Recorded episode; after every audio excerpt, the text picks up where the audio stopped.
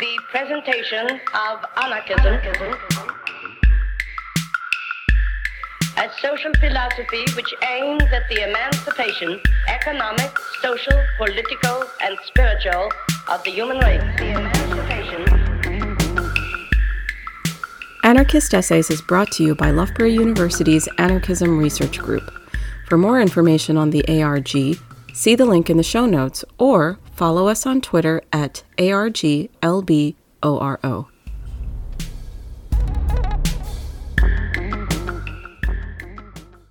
Anarchism and Elections by Benjamin Franks.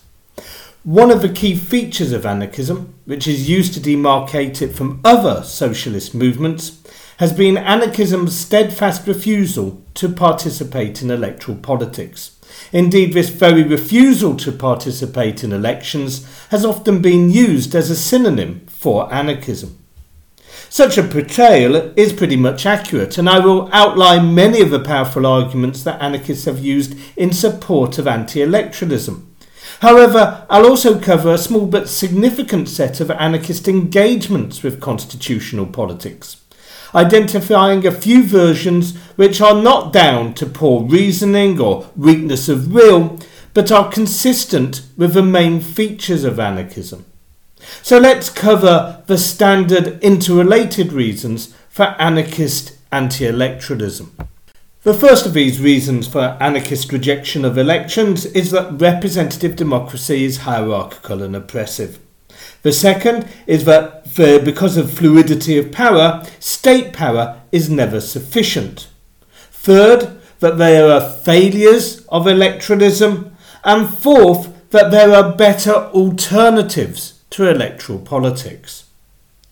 These are not the only arguments, but they are ways that are pervasive both historically and geographically, and have been embodied in anarchist anti electoral campaigns from the 1870s, such as the Radical Democrats in the US, the Vote Nobody campaigns of the 1960s and 70s, uh, Melbourne's anti elections forums in the 1980s, to more recent UK campaigns like the Anti Elections Alliance and Angry, Not Apathetic.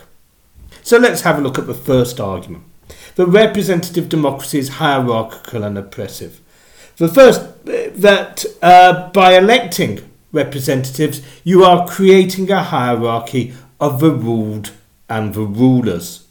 A point that has been made repeatedly by anarchist critics from Michael Bakunin to Emma Goldman and to CrimethInc of today. They argue that representative democracy allows one group to develop the powers of leadership. They have access to restricted knowledge and become viewed and view themselves as special and more important. And they quickly rely on other institutions of power, business, military, and military, uh, media to maintain control and achieve policy outcomes. The majority group, the unelected, become inculcated into subservience and lie outside the networks of influence. Such that it's not unusual for ordinary members of the voting classes to become uninterested in issues that directly affect them because it's not within their power to change anything. It's up to the rulers to decide. Rudolf Rocker, a veteran anarcho syndicalist, highlighted a problem with any form of representative structure. It provides a layer of management who take decisions on behalf of other individuals, and thus these other individuals lose the ability to develop the skills for self organisation. The second argument is around the fluidity and diversity of power. Concentrating on just the operations of a democratic state misses where power actually operates. Liberal democratic theory considers the state to be the final arbiter. Winning control of a state allows for legitimate change to the norms that govern society, including economic ones. This is a view shared by revolutionary socialists, who think by gaining state power they can enforce benign social change. Anarchists, both past and present, take a different view. There are multiple forms of power. Uh, the veteran Spanish anarchist Thomas Ibanez, referring to Michael Foucault, calls this governmentality. State power operates not just through the institutions of coercion, but by normalizing particular values. As the state operates through coercion and hierarchy in their dealings with wider society, these norms and identities necessarily reflect that. As such, the state cannot be used to make deep, egalitarian, and libertarian social change. If a government does try to make changes that impact on hierarchies of other forms of power, then the government will be subverted or overthrown by the social, military, and economic institutions it requires in order to operate. Examples are Allende's government in Chile in 1973 or the Spanish Republic in 1936.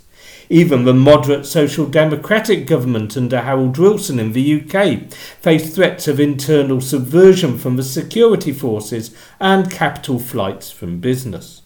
Thus, concentrating on winning state power ignores the location of other forms of repressive institutional control.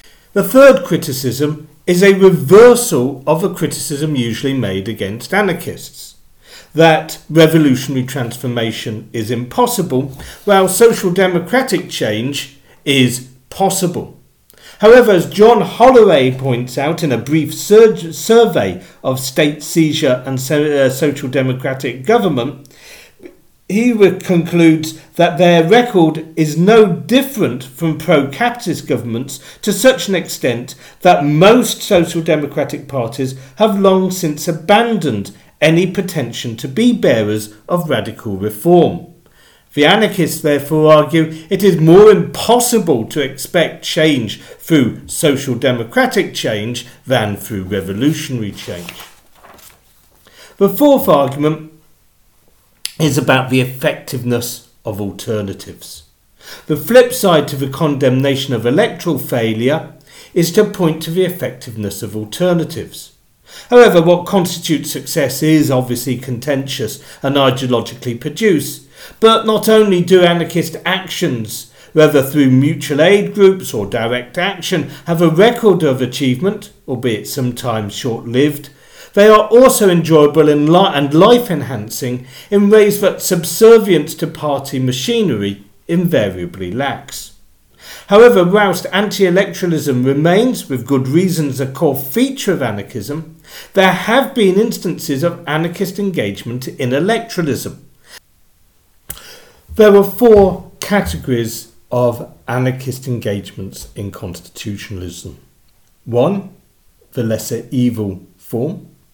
Secondly, the radical social democratic or structural reformist form. Third, the Sinn Féin option and fourth, guerrilla activism. These four positions are not absolutely discrete but can bleed into one another. The first, the lesser evil or the minor engagement in constitutionalism, is perhaps the best known and most widely practiced. In the UK and USA, legislative elections are plural rather than proportional. So electors will often choose not the candidate they most want to win, as they may be too marginal to have any chance of electoral success, but opt for the candidate who is the lesser evil of the few, usually two candidates, who is most likely to win. Examples of this type of argument come from Noam Chomsky, calling for votes for the barely social democratic candidates like Hillary Clinton and later Joe Biden to defeat Donald Trump, and radicals voting for Corbyn, and prior to that, Miliband, uh, against the Tories in 2015, 2017, and 2019. There are plenty of precursors. The CNT, just prior to the Spanish Civil War, debated the lesser evil of abandoning abstentionism and supporting the Social Democrat, uh, Democrats against authoritarian reaction. But even though the official abstentionist position remained officially in place, as Vernon Richards reports, members of the CNT voted at the election of 1936 in large numbers. This resulted in the Republicans and Social Democrats returning to power. Lesser evilism to this day is associated with still still associated with stopping the far right protecting democracy over authoritarianism aligns with Bakunin's point that while all states are oppressive and should be opposed, some state forms are more pernicious than others. Capitalist democracy is preferable to fascist tyranny.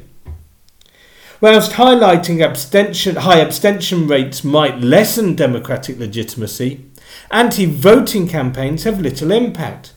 Elections often have high abstention rates, with 60%, sometimes as high as 85% of the electorate not bothering to vote. In most general elections, including the last one in the UK, non voters far outnumbered the total of people who voted for the victorious party. None of these prevented a candidate being elected and exercising power. Extension campaigns on their own do very little to impact on state legitimacy. On top of that, there is very little evidence to indicate anarchist abstention campaigns do influence electoral turnout and indeed might even be counterproductive.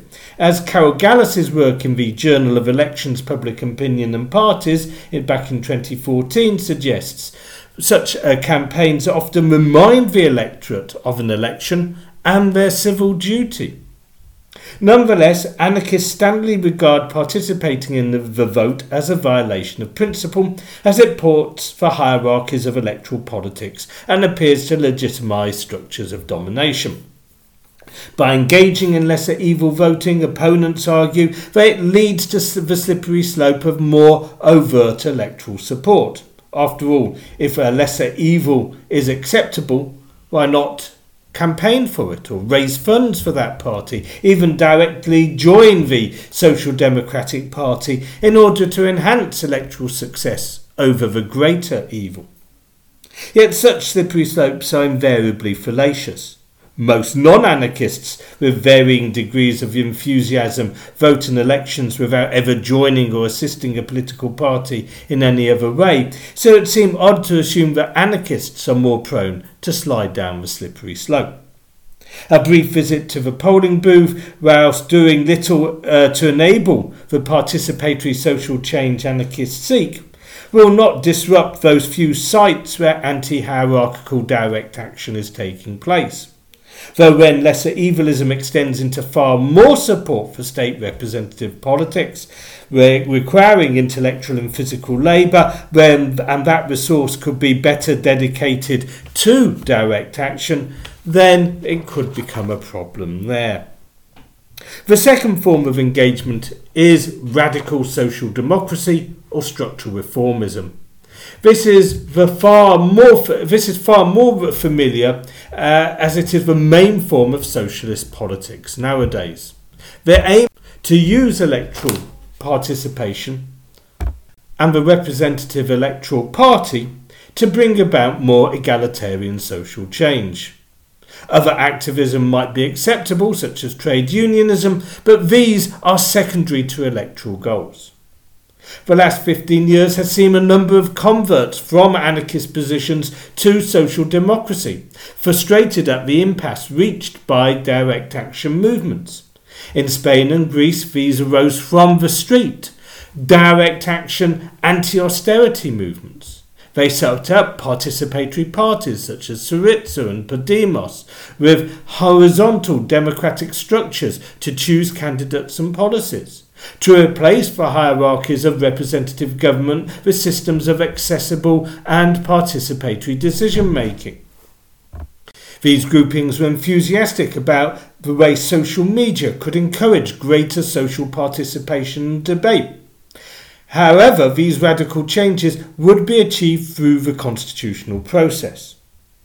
Critics point out these participatory and horizontal forms of organising um, offered little that was new bar the application of new ICT, which other more reactionary parties were quickly adopting with growing effectiveness and corporate support, such as Donald Trump's tweets, and the alt right's domination of so many social media platforms. The hopes of radical social democracy has largely faded because of the poor track record of these new parties. Syriza imposed more austerity, which they had been elected to end. Podemos and the local parties entered into government with long standing political partners like the corrupt Spanish Social Democrats, and, bar a few minor reforms, largely helped to sustain the capitalist economy while drawing material support away from street based direct action. These parties quickly transformed into the very forms of party they had set to replace developing efficient working relationships with the institutions of domination, the banks, business, police, and rejecting the popular movements they claimed to be supporting. The third form of anarchist engagement has been the Sinn Féin option, named after the Irish Republican Party that stands for elections in the UK Parliament but refused to take its seats as it does not recognise UK rule over the six counties.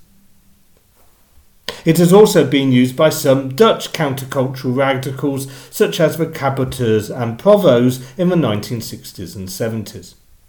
The Sinn Féin option involved standing in elections in order to provide revolutionary groups with the opportunity to highlight the oppressive features of capitalism and test the broader acceptability of revolutionary ideas. The elected representatives act as spokespeople for the revolutionary cause, but refuse to take their seats in the legislature or participate in government. Electoral success adds to the legitimacy of the revolutionary cause and further boosts its popularity. There is much to recommend the tactic. It takes advantage of the space that is opened up for political conversation that elections provide. It's hard for even seasoned activists to knock on a stranger's door and ask them to participate in legally dubious direct action, but it's a far more easy conversation starter to canvass for a vote.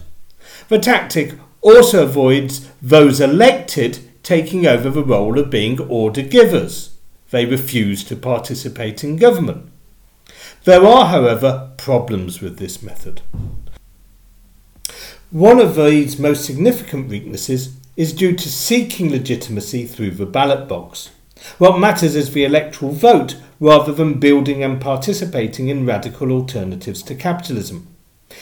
This leads to a further problem as the types of political organisation this requires is itself highly hierarchical. It requires recognisable media friendly spokespeople who, when elected, can use the opportunities to voice the party's case for radical change. These elected representatives might not take legislative power, but by participating in the electoral process, they enter into the fame economy, where being well known provides them with additional power and influence. The revolutionary anti-representationalism of Sinn Féin of the Sinn Féin option also faces the problem of the slippery slope. Those elected on such bases are often pressured to take electoral positions and use their influence in Parliament to support legis- legislative social reforms. If there is a vote go on going to war or the abolition of abortion rights, it's hard for the elected representative to simply abstain and allow oppressive legislation to pass, which they might have prevented.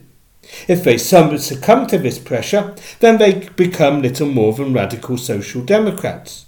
If they fail to do so, they appear to be responsible for a policy they could have stopped.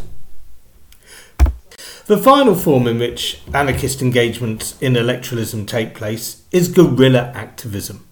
This is the one most consistent with anarchist principle. Like the Sinn Féin option and contrary to radical social democracy, this tactic rejects working within the existing system to bring about change. However, unlike the Sinn Féin option, guerrilla activism in its purest form does not seek votes but uses the opportunities of the electoral process to critique and satirise the democratic capitalist state and instead promote direct action. Rather than provide just a humorous interlude from serious politics, as with certain joke parties and candidates, like the Monster Raving Loony Party or Lord Buckethead, guerrilla activists like the anarchist abstentionists promote alternatives that are outside and against capitalist democratic institutions. Class Wars 2015, a general election campaign, provides a good example of guerrilla activism. Election campaigns provide opportunities for largely marginalised viewpoints to gain some exposure in the national and local press. Class Wars candidate Adam Clough Clifford, for example, appeared on one of the more memorable episodes of the BBC's Daily Politics show.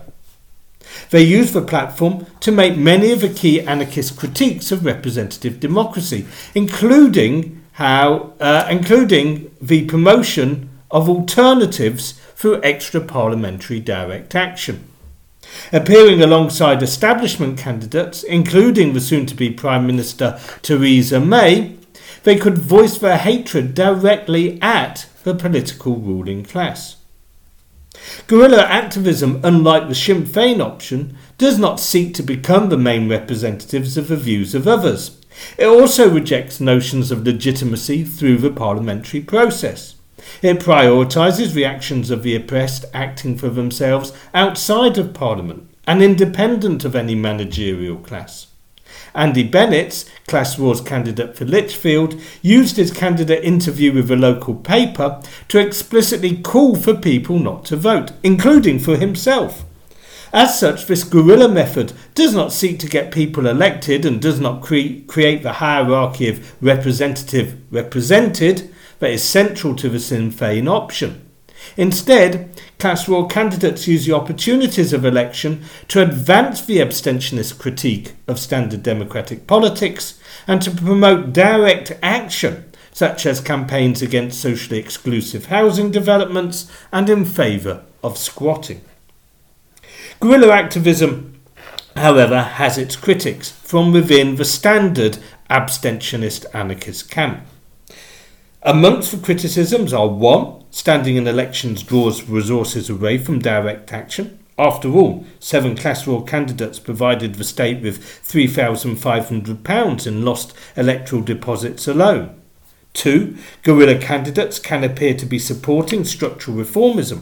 Sometimes guerrilla candidates, such as class war, promote eye catching policies such as lowering tax on beer or doubling benefits in order to begin conversations but it can appear as though they're offering reforms through the system and accepting the legitimacy of the representative state.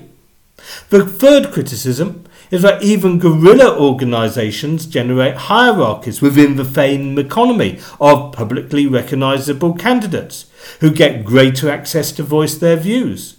Such candidates are also at greater risk because of their overt public support for revolutionary anti state change. There are replies to these criticisms. First, that if there were direct action campaigns going on that would benefit from the resources otherwise going on elections, then of course they wouldn't stand in the elections. But because there is so little going on, standing in elections can help promote the very minor direct actions which are going on and promote wider ones. Two, Yes, people can misunderstand the purpose of guerrilla campaigns, but they can also misunderstand direct action. The point is to make such guerrilla interventions as clear as possible. And three, yes, hierarchies do develop in guerrilla electoral groups, but these are not uncommon in standard anarchist direct action organisations. And just as in anarchist standard organisations, there are formal structures to try and flatten these hierarchies by encouraging rotation of roles, so too you can encourage the rotation of candidates. Guerrilla electoral methods are the most consistent with anarchism, but not unproblematic. Such a tactic should be used sporadically, not least because their impact is lessened by familiarity. But guerrilla activism shares the abstentionist position that emancipatory social change does not occur primarily through engaging with the hierarchy of the state or party organisations. Where activists use this method, they should learn from the examples of the past, including identify- identifying risks to candidates and the need for mutual care. If you're intrigued by this subject of anarchist electoralism and want to find out more, there are uh, my articles in Black Flag of spring 2022 and a more theoretical account in the journal Theory in Action 13.1. If you can't find them, then just email me uh, benjamin.franks at glasgow.ac.uk. Jon Bigger has written an excellent account of, ex- of his experience of standing as an anarchist candidate in elections. If you Google class war the 2015 UK elections, radicalism, subversion, and the democratic process, you should be able to access it. There is also a highly entertaining book by Ellen Bogad, Electoral Guerrilla Theatre, Radical Ridicule and Social Movements, which covers some forms of electoral subversion from the mild to the revolutionary.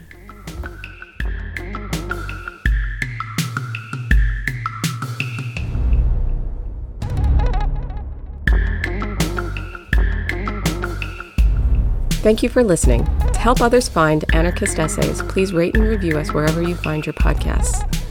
And if you're interested in anarchist ideas, why not check out the journal Anarchist Studies? For over 20 years, Anarchist Studies has been publishing original research on the history, theory, and practice of anarchism. For more information, visit www.lwbooks.co.uk forward slash anarchist studies.